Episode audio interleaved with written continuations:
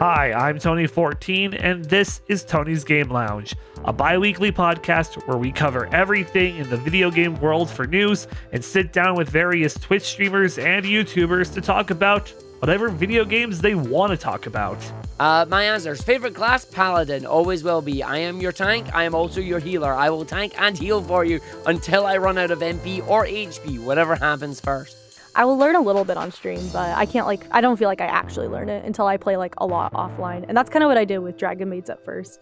I had a bunch of free time, so I just kind of no-lifed Master Duel for like 2 weeks straight. Yeah, I've had this one for like probably 10, 15 years now. We've never had an open world Sonic game where Sonic just felt insanely powerful. Like, you always see him in these cutscenes and stuff.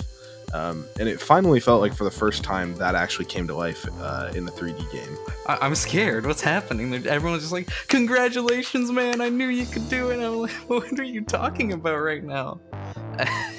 And then someone eventually said, yeah, you know, for your GDQ submission.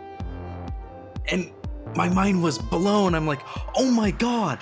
And I know it kind of goes with my lore, because Warrior Within was one of the first games I remember breaking. I glitched it where I beat a boss and a door was supposed to open and the door didn't open.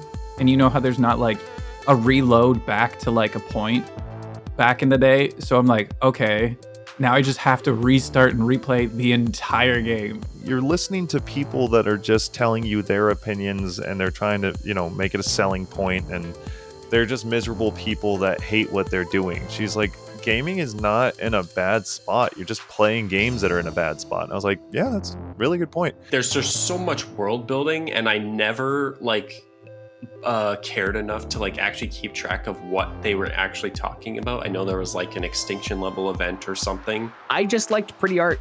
I like to collect, and I like to have physical things that I could look at and be like, this is really cool to look at. I like this. And I still do that with my cards. I have some on my desk. I have Gem Knights quite literally sitting on my desk.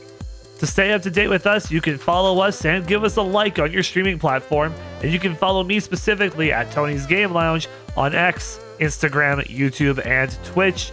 And I'll see you here next time in the Game Lounge.